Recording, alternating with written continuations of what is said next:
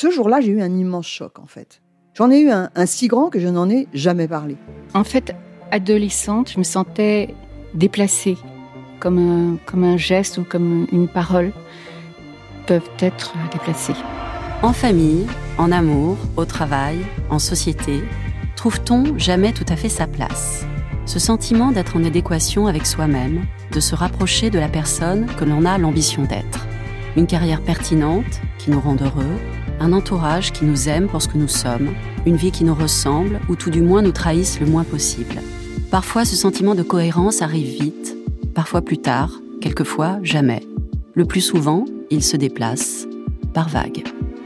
Je suis Marion Ruggieri et dans le podcast Les Vagues, un tout nouveau podcast de Elle, j'interrogerai des personnalités sur le moment où elles se sont senties à leur place pour la première fois, mais aussi le moment où elles se sont senties déplacées.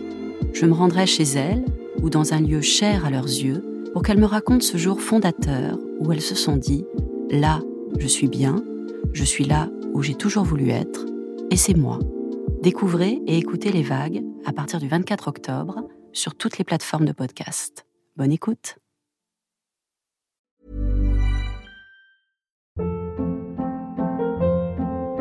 Hold up. What was that? Boring. No flavor. That was as bad as those leftovers you ate all week. Keke Palmer here. And it's time to say hello to something fresh and guilt-free. HelloFresh. Jazz up dinner with pecan-crusted chicken or garlic butter shrimp scampi. Now that's music to my mouth. HelloFresh. Let's get this dinner party started. Discover all the delicious possibilities at hello fresh dot com.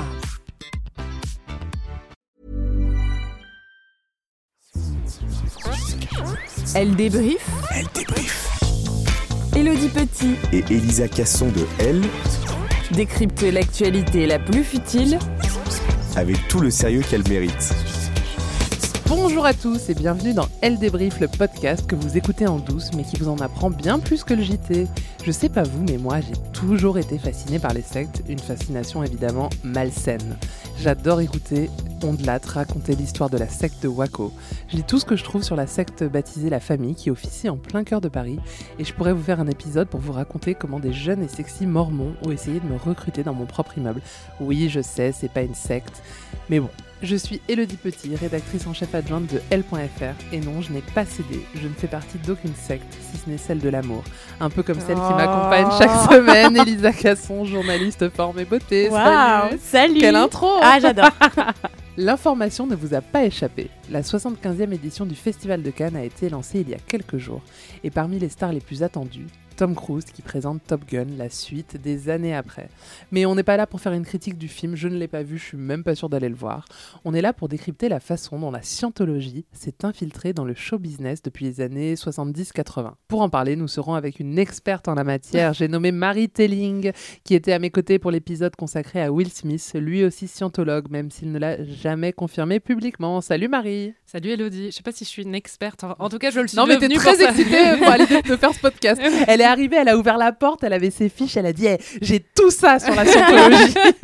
Je suis une experte depuis cet après-midi. Voilà. Question, Marie, Elisa, vous êtes déjà allée au Festival de Cannes ? Non. Non. Ah, alors. On est des pouilleuses. Non, pas du tout, pas du tout. Mais moi, j'y vais tous les ans ou presque.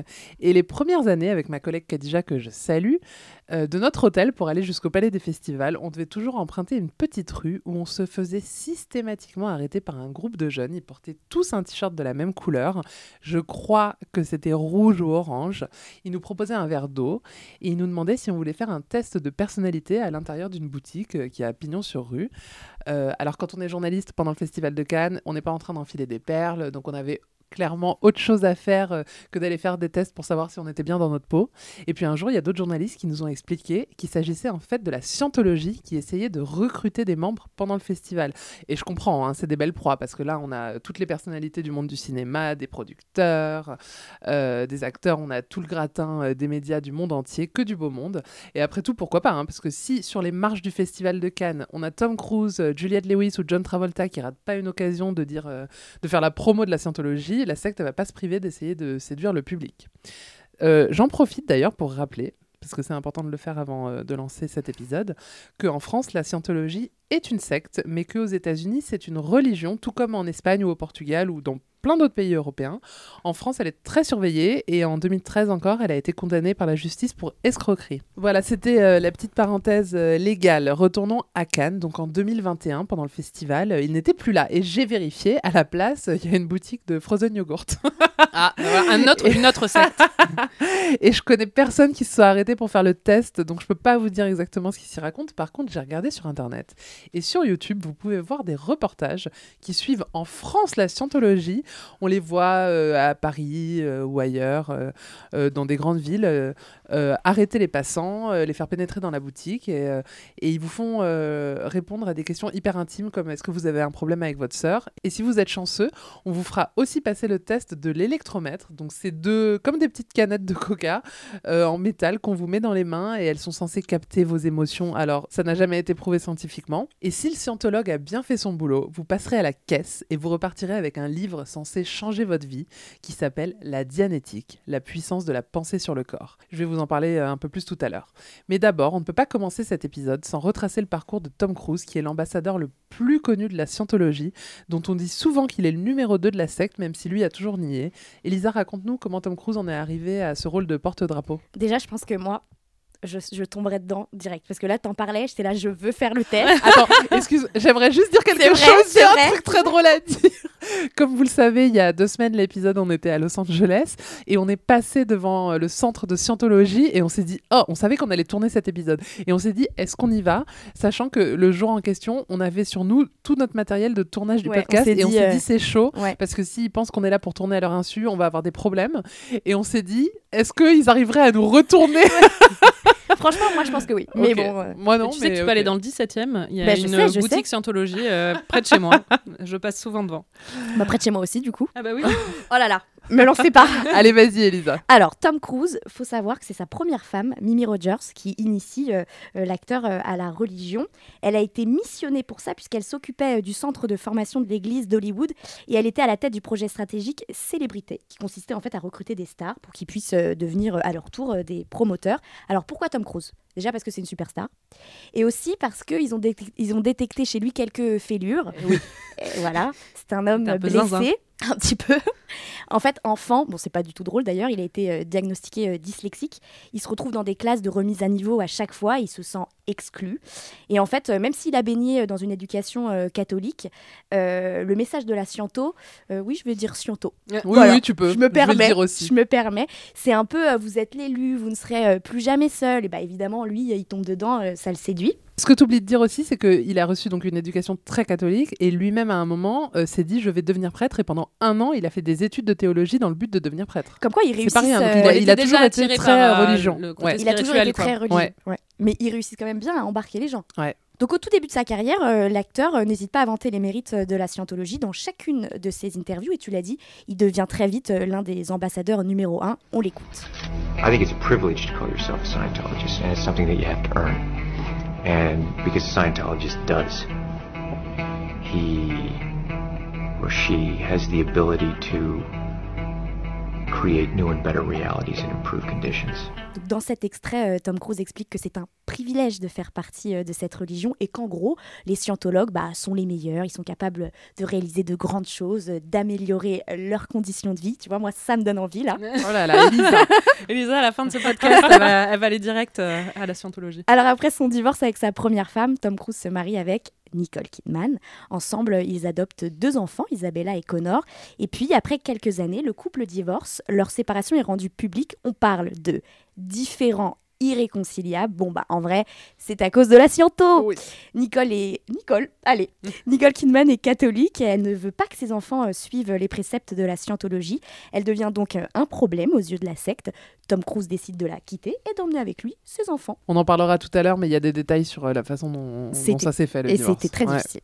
Après sa relation avec Penelope Cruz, Tom Cruise annonce son troisième mariage sur le plateau d'Oprah Winfrey. C'est, c'est culte. Le moment le plus gênant, gênant de la télé. Ouais. Ouais. C'est très culte, il saute de partout, il hurle, il explique qu'il est très amoureux, il est surexcité. On l'écoute. Really? Really? Something happened to you. Something happened to you. I'm in love.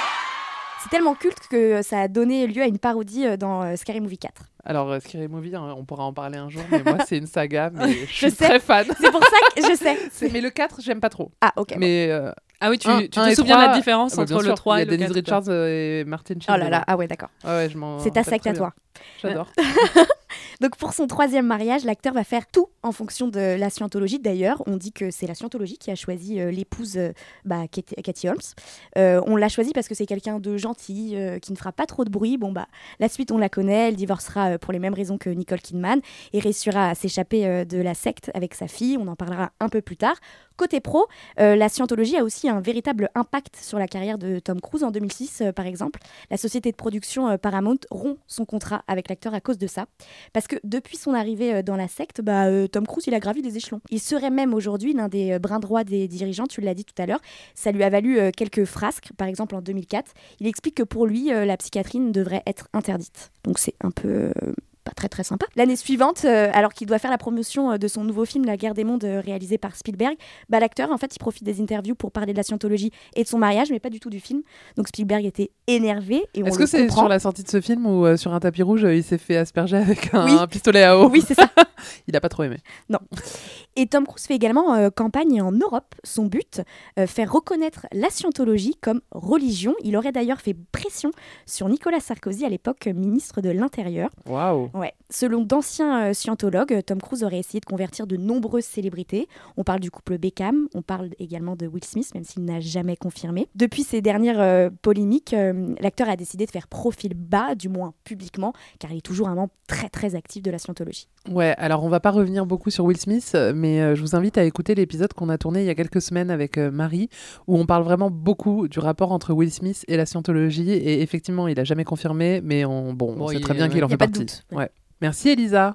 Et l'autre personne proéminente de la Scientologie, c'est bien sûr son fondateur, L. Ron Hubbard, le L étant Lafayette. Marie, raconte-nous l'histoire de cet homme. Alors, l'histoire de cet homme, c'est un destin américain en fait. Euh, Ron Hubbard, il est né en mille neuf cent onze dans le Nebraska. Euh, alors, si vous voyez l'Amérique, c'est en plein milieu et il est né dans un trou paumé du Nebraska. Et il a passé une partie de sa, son enfance dans un ranch dans le Montana. Donc vraiment, c'est un vrai Américain quoi. Son père est dans la marine euh, et euh, il est euh, basé en Asie plusieurs fois. Et Ron, le petit Ron, lui rend visite et il continue ses voyages et il va jusqu'en Chine où il va dans un monastère où il regarde des moines en train de méditer pendant des semaines. Voilà, il a témoigné de ça après, donc il est déjà marqué par cette expérience. En dix-neuf cent trente-trois, il se marie, il a un enfant l'année suivante et il se rend à Hollywood pour devenir scénariste et il commence à bosser euh, pour des projets de la Columbia Pictures où il écrit des séries dont une euh, qui s'appelle Les Secrets de l'île au trésor. Euh, et surtout, sa principale activité, c'est qu'il écrit des nouvelles de science-fiction pour des magazines pulp. Pendant la Seconde Guerre mondiale, il s'engage dans la marine et là, alors là, c'est là où tout bascule. Il dit qu'il est blessé. Oui, oui. J'adore cette histoire. Il dit qu'il est blessé. Alors, il dit qu'il est blessé au nerf optique, il, est, il dit qu'il est blessé à la hanche, il dit qu'il est blessé à la jambe, que tous ses proches l'ont abandonné, qu'il n'a plus d'amis et qu'il est bloqué dans un hôpital euh, en Californie, qu'il n'a personne pour lui. Et là, d'un coup, il va trouver en lui-même la force de s'auto-guérir grâce au précepte de la Scientologie, qui n'est pas encore la Scientologie, mais qui va le devenir. Et donc, grâce à ça, il recouvre la vue, euh, il se remet à marcher. Sauf qu'au au final, des années plus tard, on va se rendre compte qu'il n'a jamais été blessé. blessé en fait. Oui, que la seule chose qu'il a chopée sur le front, c'est une conjonctivite. Oui. Ça fait mal aux yeux, on peut le comprendre, mais je pense pas que ce soit grâce au précepte de la Scientologie qu'il a été guéri. Mais enfin bon, il a été, il a aussi dit qu'il avait été déclaré mort deux fois officiellement, oh. euh, sauf que apparemment c'est, c'est pas un vrai le... bon auteur de science-fiction. Oui, voilà, exactement. tu, tu crois pas si bien dire. Et dont une fois, j'adore cette anecdote. En fait, il était chez le médecin pour une opération des dents et il a été placé sous anesthésie. Et pendant qu'il était sous anesthésie, il Il pense qu'il est mort, que son âme est montée au paradis et que là, lui a été révélé le secret de l'existence. Et quand il s'est réveillé de son anesthésie parce qu'il n'était pas mort, d'un coup, il avait la clé à tout, quoi. Et ça a été un moment hyper fondateur pour lui. Et il a même écrit un manuscrit qui s'appelle Excalibur, qui n'a jamais été publié. Et selon lui, ce manuscrit était tellement renversant et choquant euh, qu'il y a un mec qui l'a lu un jour et qui s'est défenestré après l'avoir lu parce qu'il était tellement euh, remué oh par euh, ce qu'il avait lu. Quoi. Et il a aussi dit que les Russes avaient essayé de s'emparer du manuscrit. Donc voilà, on est dans un délire vraiment... Euh, c'est, c'est, eh ben. c'est assez puissant. Donc, quand, euh, une fois qu'il a été guéri, ressuscité, tout ça, tout ça, euh, son mariage t- se termine, son premier mariage, et il s'installe à Pasadena, donc c'est une banlieue de Los Angeles, une banlieue très chic, et il vit en coloc avec un ingénieur de l'aérospatiale qui appartient à une société secrète euh, de magie noire et qui organise des réunions... et qui organise des réunions de rituels de, je cite, « magic sex », donc de sexe magique, je ne sais pas exactement, okay. c'est, wow. c'est assez euh, c'est surprenant. Alors aujourd'hui, la Scientologie explique cette partie de la vie de Ron Hubbard en disant qu'en en fait, il avait été missionné par euh, la marine américaine pour s'infiltrer dans l'organisation de magie noire, et ils disent que c'est d'ailleurs lui qui est responsable du démantèlement de la magie noire aux États-Unis.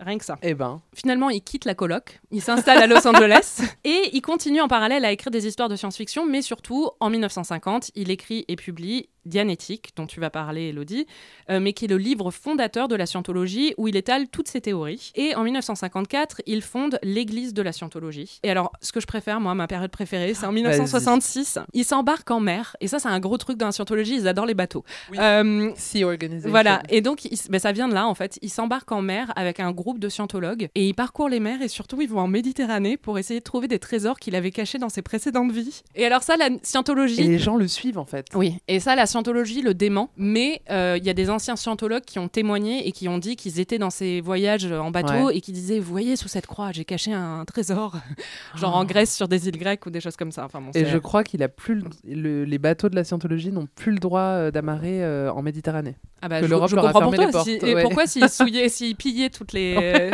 toutes les églises en disant c'est les trésors que j'ai cachés dans des vies précédentes. Et donc il y a la Sea Organization qui est créée, qui est en fait l'ordre religieux de la Scientologie, et ça vient de là, ça vient de, enfin de ce, cet amour de la mer. À ce moment-là, il commence quand même à y avoir une série de procès contre la Scientologie parce que bon, euh, ils soutirent énormément d'ar- d'argent, ils font miroiter des choses absolument incroyables euh, aux gens qui les suivent, et du coup euh, il commence à y avoir beaucoup de procès. Et Ron Hubbard disparaît des radars euh, en dix-neuf cent quatre-vingts. Alors certains pensent qu'il est mort, mais en fait non.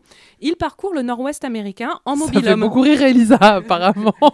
Mais en fait non, il parcourt le nord-ouest américain en mobilhome. Voilà. Après avoir parcouru euh, en mobilhome cette partie de l'Amérique, en quatre-vingt-trois, il s'installe dans une ferme à chevaux en Californie. Rien ne l'arrête, hein. Vraiment, euh, chaque étape de sa vie est, est d'un rocambolesque. Finalement, il meurt en quatre-vingt-six d'un A V C à soixante-quatorze ans. Mais alors, ce qu'il faut savoir, c'est que deux semaines plus tard, dans un rassemblement de scientologues, son successeur et ancien assistant David Miscavige, euh, qui a vingt-cinq ans à l'époque, affirme que Hubbard n'est pas vraiment mort, qu'il a atteint un nouveau niveau de conscience et s'est tout simplement débarrassé de son enveloppe mortelle. Voilà. Évidemment. Et du coup, les scientologues euh, pensent qu'un jour, il va revenir d'entre les morts. Et dans toutes les églises de la Scientologie, il y a un bureau qui lui est dédié et qui l'attend au cas où il revienne demain. Il y a un bureau qui l'attend, il y a ses sandales qui sont placées devant la douche. Et dans la, résidence, dans la résidence officielle de la Scientologie en Californie, il a même ses cigarettes sur un bureau euh, et il change les draps tous les soirs non, de sa mais chambre. Non. Mais si, je vous jure. Oh. Et ils lui mettent la table tous les soirs wow, au cas où ils viennent dîner. Fou. Voilà, donc euh, vraiment un destin, un dévouement, un, destin, un culte commun. De la personne. J'ai tiré toutes ces infos d'un long article qui a été écrit par, euh, l'Amérique, euh, par le journaliste euh, d'investigation américain Lor- Lawrence Wright, qui a écrit en fait le livre Going Clear, qui est un peu le livre de référence euh, sur la Scientologie. Qui a donné euh, lieu à un documentaire. Voilà, et ce qu'il dit lui, c'est qu'en fait, beaucoup de gens, alors du côté scientolo- Scientologie, euh, ils pensent que c'est le, l'homme le plus important qui a jamais existé. Et du côté euh, des euh, gens à l'extérieur, ils pensent que c'est le plus grand arnaqueur de l'histoire. Et lui, il dit c'est un peu entre les deux parce que c'était pas vraiment un arnaqueur, il croyait vraiment en son truc, quoi. Ouais, ouais. Et alors justement, euh, donc Going Clear, ça a, ça a été euh, un documentaire qui est sorti au Festival de Sundance en deux mille quinze, qui a été acclamé et dans lequel des membres très haut placés de la Scientologie racontent tout sans filtre. Et dedans, il euh, y a des quotes de sa deuxième femme, donc qui s'appelle Sarah, qui, euh, qui, qui ne témoigne pas, mais on, on lit, en fait, ils lisent ses témoignages. Et euh, elle dit dedans que lui euh, a dit « Pour t'enrichir, il faut avoir une religion ». Et ensuite, euh, il était tellement à fond dedans qu'il s'est mis à y croire lui-même. Donc, effectivement... Euh, je pense qu'au début, il a monté son entreprise. Après, je sais pas. Bah, c'est un auteur mais... de science-fiction, donc euh, voilà, quand tu lis les trucs, c'est vraiment euh, de la science-fiction. Quoi. Mais on a l'impression euh, qu'il y croit. Elle débrief. J'aimerais que tout le monde se concentre, ça va durer trois minutes, parce qu'on parle beaucoup de la Scientologie, on sait tous que c'est très controversé, mais en fait, c'est quoi la Scientologie ? C'est quoi le principe euh, euh, des croyances de la Scientologie ? Donc, je vous ai vulgarisé ça à fond, s'il vous plaît, accrochez-vous, ça va pas être difficile, mais soyez concentrés. Donc, tout repose sur la Dianétique, on l'a dit, c'est le nom du livre. C'est le principe fondateur de la Scientologie. Ça vient du grec dia et nos. Ça veut dire à travers l'âme. Alors, très important, tout ce qui va suivre n'a aucune valeur scientifique. Cela n'a jamais été approuvé ni par la psychologie ni par la psychanalyse. Tout sort de l'esprit euh, très imaginatif et créatif de L. Ron Hubbard, comme on vient de le dire. Donc, selon ces théories, selon la Dianétique, dans chaque individu, il y a le mental analytique et le mental réactif. Le mental analytique, c'est votre esprit qui fonctionne de façon saine quand votre cerveau réagit à des stimuli de façon rationnelle et adaptée. Par exemple, si je te dis « Marie, euh, euh, on va au resto », tu me dis oui ou non, c'est une question très simple et tu me réponds de façon très simple à une question très simple. Mais quand vous êtes dans une situation plus complexe, stressante euh, ou quand il y a de la peur, euh, c'est le mental réactif qui prend le relais et vous réagissez mal avec la fuite, la négation, l'attaque. Si je te dis euh, « Marie, mais t'es complètement conne, pourquoi t'as renversé ce verre ?» euh, Là, tu, tu vas pas me dire « Ah bah parce que euh, j'ai perdu l'équilibre, euh, ma main euh, a trébuché. » Tu vas me dire euh, « Je sais pas, comment pardon, tu me parles, enfin, voilà, euh, voilà. » Et t'auras une réaction qui sera soit de la fuite, soit de l'attaque, soit de la négation. J'espère que c'est assez clair pour l'instant. Oui, oui pour l'instant, ça va. Merci. Et ensuite, selon la Dianétique, toujours, dès notre enfance et au cours de notre vie, dès qu'on est en échec ou qu'on subit un choc, et ça peut être vraiment des toutes petites choses, le mental réactif, donc ce mental-là, le deuxième, enregistre ce moment et le stocke dans notre cerveau et ils appellent ça des engrammes. E N G R A deux M E. Alors, c'est aussi un terme qui a une valeur scientifique et qui ne veut pas dire la même chose. Et tous ces engrammes dormiraient en nous. Et quand on est triste, quand on est stressé, quand on est déprimé, ça va réveiller ces engrammes, ce qui va nous conduire à avoir des comportements dits aberrants et ça va nous gâcher la vie. Voilà. J'ai peur parce que jusqu'ici, euh, je suis assez d'accord. Mais bah bon. Non, mais en fait, c'est un peu euh, de la psychologie de comptoir. Oui, c'est sûr oui, bah qu'ils oui, oui. nomment ça différemment et ils, ils mettent ça à tous les problèmes du monde. Voilà. Et donc, pour oui, s'en libérer, ça nous amène à la partie scandaleuse. La Scientologie fait des auditions.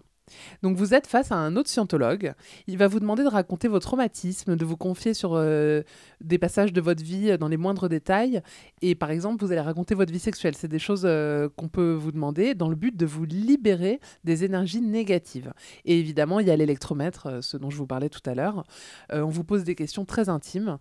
Et c'est un peu comme une thérapie, sauf qu'en face de vous, bah, c'est pas un psychologue, c'est pas un professionnel de santé. Et d'ailleurs, la psychologie et la psychanalyse, elle est décriée par euh, la Scientologie. Donc, c'est ça la promesse de la Scientologie. C'est une population apaisée, pas de guerre, pas de banditisme, pas de crime, puisque tout le monde réagit avec euh, le mental analytique et pas le mental réactif euh, qui est chassé par toutes ces auditions.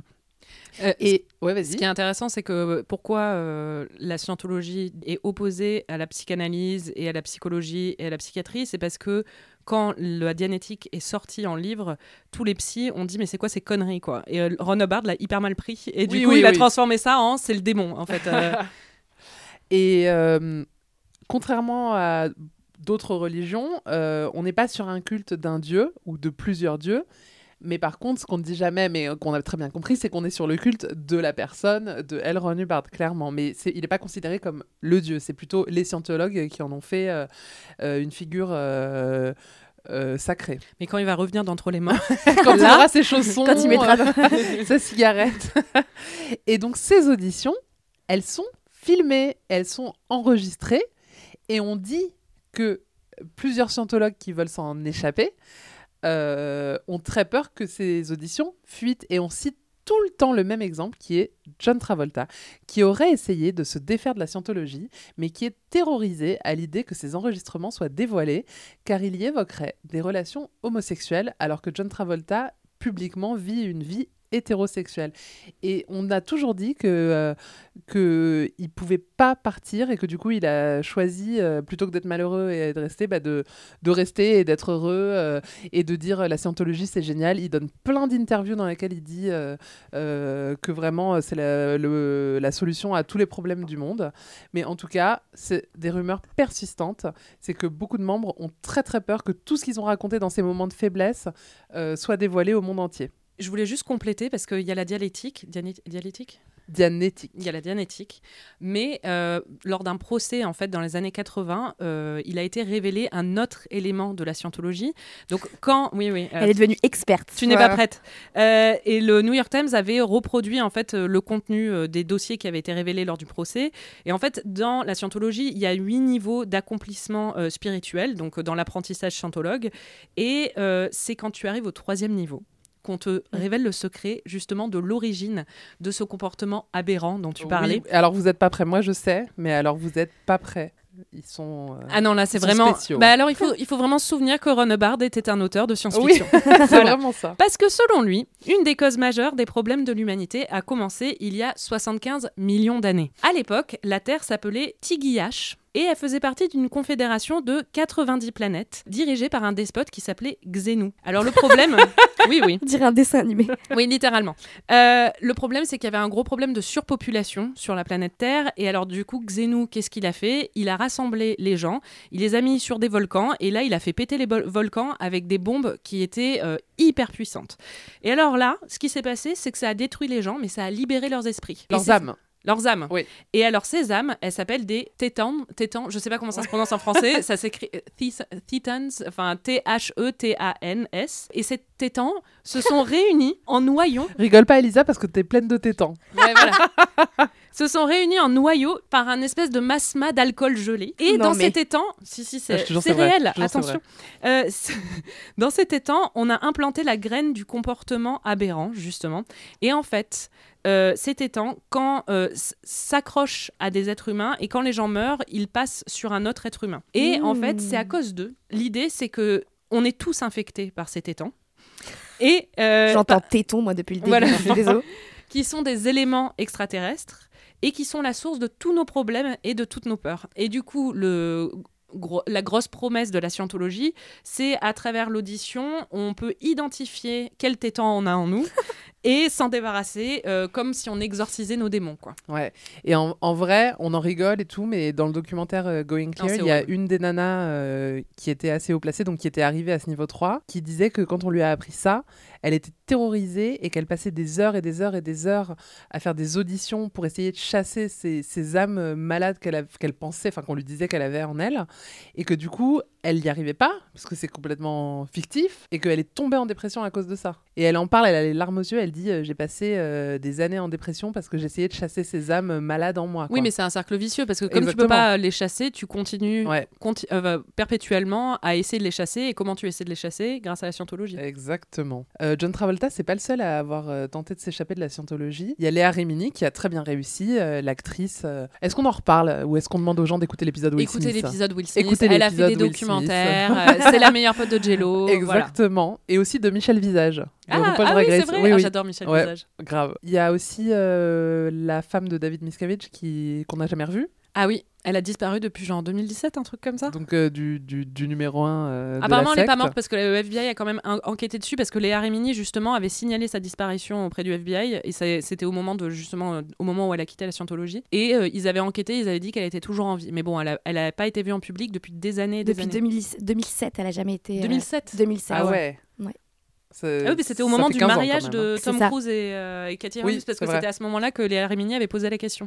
Après, il y a plein de nobodes qui ont essayé de oui, s'échapper voilà. et qui se retrouvent sur de... un bateau. Quoi. Enfin, voilà, il y, a plein de... il y en a qui en fait, se retrouvent séquestrés, qui se sont retrouvés séquestrés. Il y avait des camps un peu de remise à niveau de, de ta foi, quoi, pour savoir si tu euh, si étais toujours euh, assez croyant. Enfin, il y a des choses. Euh, ah oui, non, mais il y a des dérives, c'est ouais, vraiment ouais, c'est... horrible. Hein, c'est, euh... Et il y a aussi des gens qui s'en échappaient, euh, ont forcé toute leur famille, parce qu'évidemment, quand tu es scientologue, tu n'es pas isolé. C'est toute ta famille, tous tes amis, ce ne sont que des scientologues. Il y en avait qui réussissaient à, à couper entièrement et ont forcé euh, leur famille à ne plus leur parler du tout, du tout, du tout, du tout. Ils choisissent quand même de se couper de leur famille parce qu'ils savent que c'est, c'est trop compliqué pour eux euh, de rester dans la scientologie. Euh. Et d'ailleurs, la scientologie demande à ses membres, enfin, donne l'ordre aux membres de ne jamais aller rien lire, euh, rien regarder sur Internet parce qu'ils disent ils ne propagent que de la fake news. Ça nous rappelle un peu le oui. discours euh, de Donald Trump. C'est vraiment ça. C'est, tu dis en permanence à tes adeptes euh, ne lisez pas, on, ils nous détestent, ils sont contre nous, ils ne savent pas, pas, ils n'ont pas notre savoir, n'allez pas lire. Et dans le documentaire, on voit des gens qui racontent ça et qui disent, et dès que je suis sortie, dès que j'ai commencé à avoir du recul, je suis allée lire et je me suis dit, mais toutes ces informations sont là, elles étaient euh, à ma disposition et je ne m'en rendais pas compte. Euh, mais c'est souvent, c'est, on, on, c'est pareil avec QAnon ou des trucs comme ouais, ça de, cons- de conspirationnistes, quoi. Enfin, c'est une fois que tu comprends, euh, que tu vois en fait que tout était ouais. là, toutes les infos étaient là, mais tu les as jamais lues, quoi. On a parlé de Katie Holmes, justement, les divorces entre scientologues. Quand la cause, en l'occurrence, c'est que l'un des deux veut quitter la secte, c'est toujours très compliqué, Elisa. Oui, alors généralement, divorcer, c'est pas une, c'est partie, pas une partie de plaisir, plaisir. Mais alors, divorcer ou se, se séparer d'un membre de la Scientologie, c'est carrément l'enfer. Euh, Nicole Kidman peut en, en témoigner. D'ailleurs, depuis euh, son divorce avec Tom Cruise, tu le disais, elle entretient des rapports compliqués avec ses enfants. Elle n'a pas été invitée. Elle les voit plus. Non, elle n'a pas été invitée euh, au mariage de, de Connor. Euh, son divorce a été euh, commandité par la secte. Je peux en parler. Mais tu vas en parler ? Oui, s'il te plaît. Vas-y. Il y a un ancien scientologue qui a témoigné et raconté avoir été chargé de faciliter la séparation entre les deux acteurs. La Scientologie reprochait deux choses à l'actrice. Un, d'être catholique. Deux, d'avoir un père psychologue. Exactement. Oh ouais, ah son non. père est psychologue et, re- et réputé en Australie. Donc ça ne, ça ne passait pas. La secte a mené une véritable campagne contre Kidman pour mettre fin au, au mariage. Ils l'ont par exemple fait suivre ou mis sur écoute. Alors, précision, précision. Tom Cruise euh, a, s'est confié à ce fameux membre qui était chargé de les faire divorcer. Il lui a dit, elle est jalouse. En fait, il revenait du tournage de Eyes Wide Shut. Et donc pendant ce tournage, comme, comme ils ont tourné ensemble, euh, Nicole a réussi euh, à lui faire un peu couper les ponts avec les Scientologie pendant quelques semaines, pendant les semaines du tournage. Tom Cruise est revenu en disant euh, elle est hyper jalouse. Euh, et Tom Cruise a dit comme ça, mais vraiment euh, à la volée, euh, il faudrait euh, la mettre sur écoute. Et le mec a retenu cette information et ils sont allés installer chez eux des, des devices, des micros, exactement. C'est comme ça que écouter, ça s'appelle. Pour tout écouter. Et ils ont écouté toutes ces conversations. Donc, ils ont vraiment tout fait pour, que, pour qu'ils divorcent. Bah, pareil avec euh, Katie Holmes, par exemple, qui a rusé pour s'échapper euh, avec sa fille. Quelques semaines avant les cinquante ans de l'acteur, elle demande le divorce. Mais elle avait tout prévu. Elle a acheté un appartement à New York pour s'installer avec Souris. Elle a acheté même plusieurs téléphones portables pour, ne, pour planifier son départ et pour ne pas être pistée. Et elle a même demandé des conseils euh, à Nicole Kidman, euh, mission réussie et non impossible. Trop bien, c'est comme le club des ex, quoi. Mais avec ouais, euh... ouais. C'est ça. En plus, elle obtient la garde euh, exclusive de sa fille et une bonne euh, pension alimentaire en contrepartie. Elle signe une clause lui interdisant de fréquenter publiquement un homme durant les cinq prochaines années afin de ne pas embarrasser son ex. On a de l'ego quand on est un peu... Euh... Ouais, mais elle a signé, ce qui veut bien dire que t'es vraiment prêt à tout. Oui, oui. Elle, après, je elle voulait partir. C'est pas une clause non plus insurmontable. Non. Je veux dire, euh, suffit de pas être en public avec ton mec. Bon, après, évidemment, euh, t'es Katie Holmes, t'es, en, t'es photographiée tout le temps. Ouais, mais tu Nous, vois, elle a gardé sa euh... relation avec Jamie Foxx. Pendant euh, hyper oui, longtemps. On, sa- on le savait, ouais. mais il y, y, y avait des de rumeurs, mais il n'y avait pas de photos. Ouais. Voilà. Et ensuite, elle Et ils sont restés très longtemps, et à partir du moment où ils ont été en public, ils se sont séparés. Exactement. Peut-être que c'est... J'adorais ce couple. J'aurais aimé les voir plus. J'adorais ce couple. C'est à cause de la Sciento. Alors si euh, pour euh, Katie Holmes l'histoire se termine plutôt bien, on en a parlé tout à l'heure, pour David Miscavige, c'est comme ça qu'on oui, prononce, oui. Bah, euh, le mystère plane toujours. Pendant longtemps, donc on, on la resitue, c'est la femme ou l'ex-femme, on n'en sait rien. Toujours la femme, non ? Bah, il y a des rumeurs comme quoi ? Il y a plusieurs rumeurs à son sujet. Euh, la première, c'est qu'elle serait décédée. Selon les infos de Marie, non. Ah, mais après, les infos, elles datent, hein, parce que c'est le F B I avait enquêté juste après la plainte de Léa Remini, donc euh, ça se trouve, depuis, elle est morte. Hein. Non mais, non mais rigole pas. C'est pas drôle du tout. Et d'autres disent qu'elle a été bannie, re- elle est retenue contre sa volonté. Bah, comme la, comme la, la femme, Sarah, la femme de L. Ron Hubbard, qui était euh, retenue euh, dans une famille, euh, je sais plus où, euh, loin de sa fille. Ouais. Ce... Mais quel enfer. Ah ouais, ouais, un, un cauchemar. Tout ce qu'on sait, c'est que donc, l'actrice euh, Leah Remini, ancienne scientologue, a signalé sa disparition en deux mille treize. Le F B I dit qu'elle est, elle est vivante, mais depuis deux mille sept, euh, on ne l'a euh, pas vue en fait.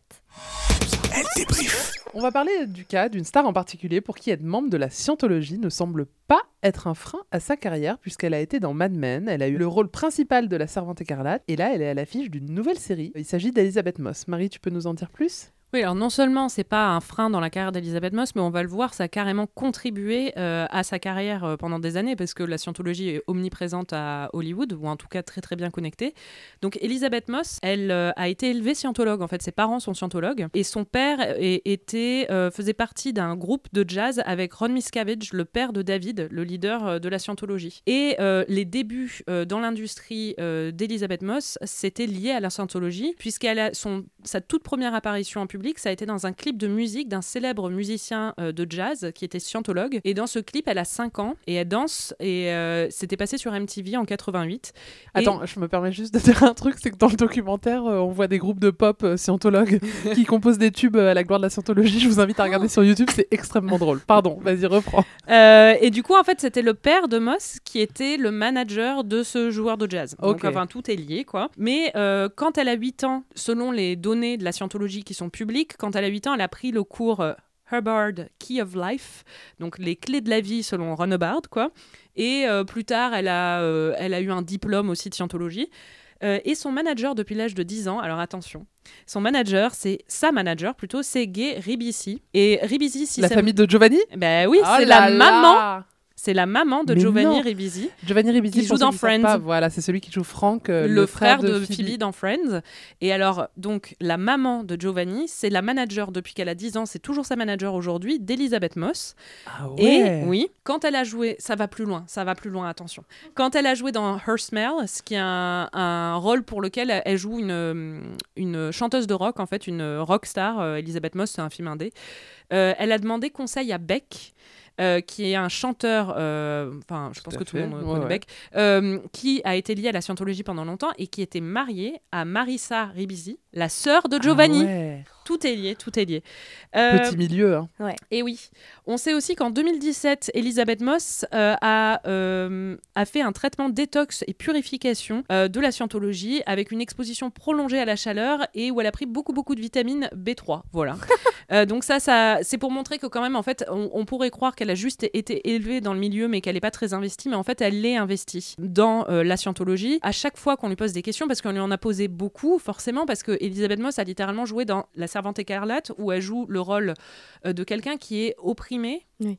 par euh, une euh, secte religieuse, euh, une secte religieuse qui est homophobe comme la scientologie euh, a été accusée d'être, euh, une secte religieuse qui euh, maltraite les gens qui, essaient, euh, qui ne croient pas en ses préceptes. Et en fait, du coup, on lui a demandé à plusieurs reprises si elle ne trouvait pas ça contradictoire. Et à chaque fois, son truc à elle, c'est de dire euh, « Mais pas du tout, la scientologie, c'est pas du tout ça. On est très accueillant. Au contraire, il faut se renseigner. » Alors oui, parce que quand tu vas devant les centres de scientologie, ils te disent euh, accueil euh, du public tous les jours. Enfin, vraiment, ils, ils ouvrent leurs portes. Oui, mais euh, du coup, elle dit tout le temps, par exemple, on, dans une interview du Daily Beast en deux mille dix-neuf, on lui avait dit euh, mais la scientologie, il euh, y a eu des écrits homophobes et tout. Elle avait dit, et elle, elle répond. Ah oui. Elle répond toujours à côté, elle contourne le truc en disant, en citant la liberté d'expression et en disant qu'elle est euh, une grande féministe et une grande supportrice des droits L G B T Q. Quand on lui a demandé ce qu'elle avait appris de la scientologie, c'est dans une interview très récente qui est sortie il y a quelques semaines, euh, donc en deux mille vingt-deux, en avril deux mille vingt-deux sur le New Yorker. C'est une des seules fois où elle a parlé ouvertement de la scientologie et on lui a demandé ce qu'elle avait appris de la scientologie, ce que ça lui avait apporté. Elle dit qu'elle elle a appris la communication, euh, que c'était très... Euh, enfin, sa façon de communiquer qui est très utile dans son métier, ça lui vient de là, c'est ce qu'elle a appris dans son enfance. Et il y a un ancien scientologue qui a dit bon, c'est typique de la scientologie de faire de la com sur justement la communication dans la ouais. scientologie et le fait d'apprendre ça, quoi. Euh, mais ce qui est intéressant, petite anecdote quand même, parce que bon, elle évite d'être mêlée à tous ces scandales et elle arrive toujours à détourner l'attention, même si les gens le savent et que ça a été euh, mentionné plusieurs fois. Mais apparemment en deux mille dix-sept, euh, elle était à euh, une remise de prix de la Television Association Critics Awards, donc euh, des critiques de télévision américains. Et euh, Leah Remini, pendant euh, cette remise des prix, a reçu un prix pour son documentaire contre la scientologie. Oh. Et pendant le discours de Leah Remini, euh, Elisabeth Moss aurait quitté la salle. Et en fait, euh, Elisabeth Moss, dans l'article du New Yorker, on lui a demandé pourquoi. Euh, si c'était vrai, elle a dit « J'ai juste eu besoin d'aller faire pipi ». Mais euh, oh. ça peut arriver à tout le monde. Mais bon, oui. je pense qu'en l'occurrence, à mon avis, il euh, y avait euh, Anguille sous roche. Euh, euh, surtout, enfin, euh, scientologie euh, sous roche. euh, donc voilà. Merci Marie. Et dans la plus pure tradition de Elle Débrief, cette semaine, c'est Elisa qui nous a préparé un quiz. Elle Débrief.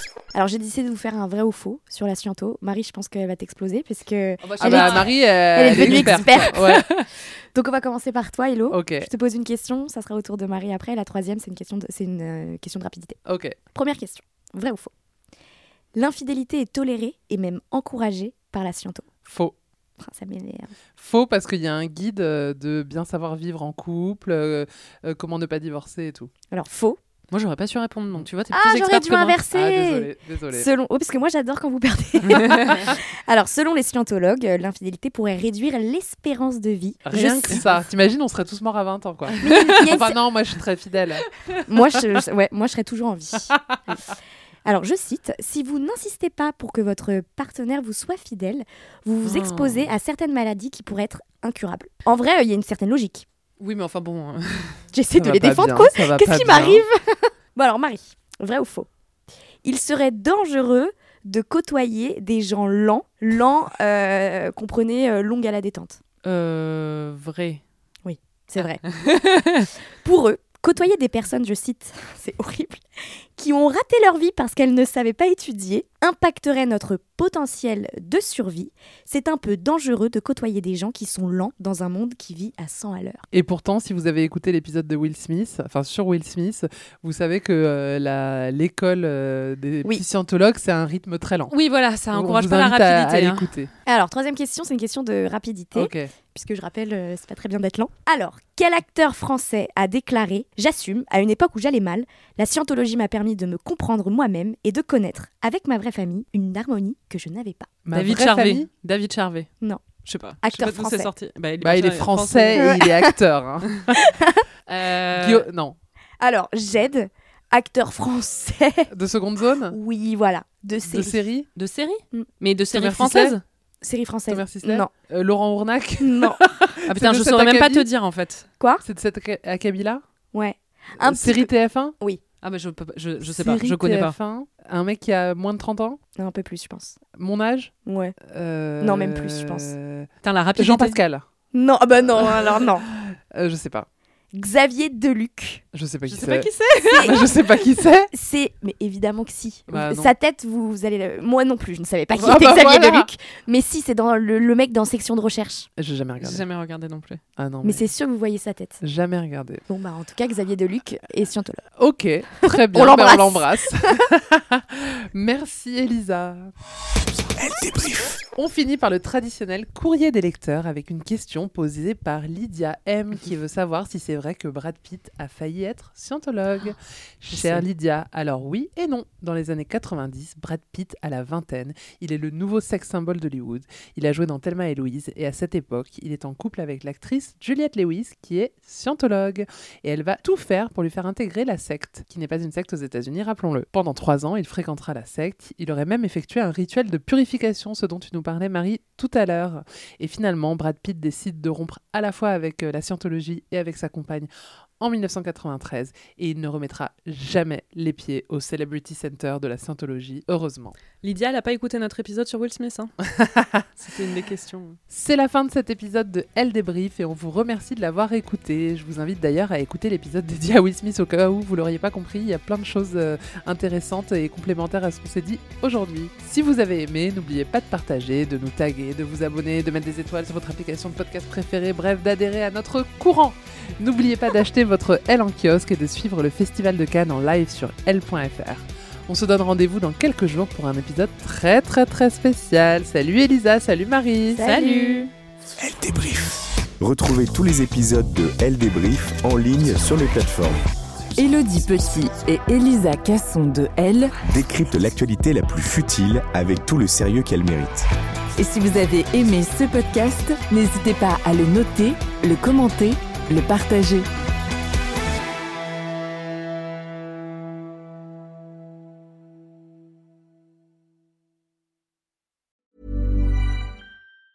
Ever catch yourself eating the same flavorless dinner three days in a row?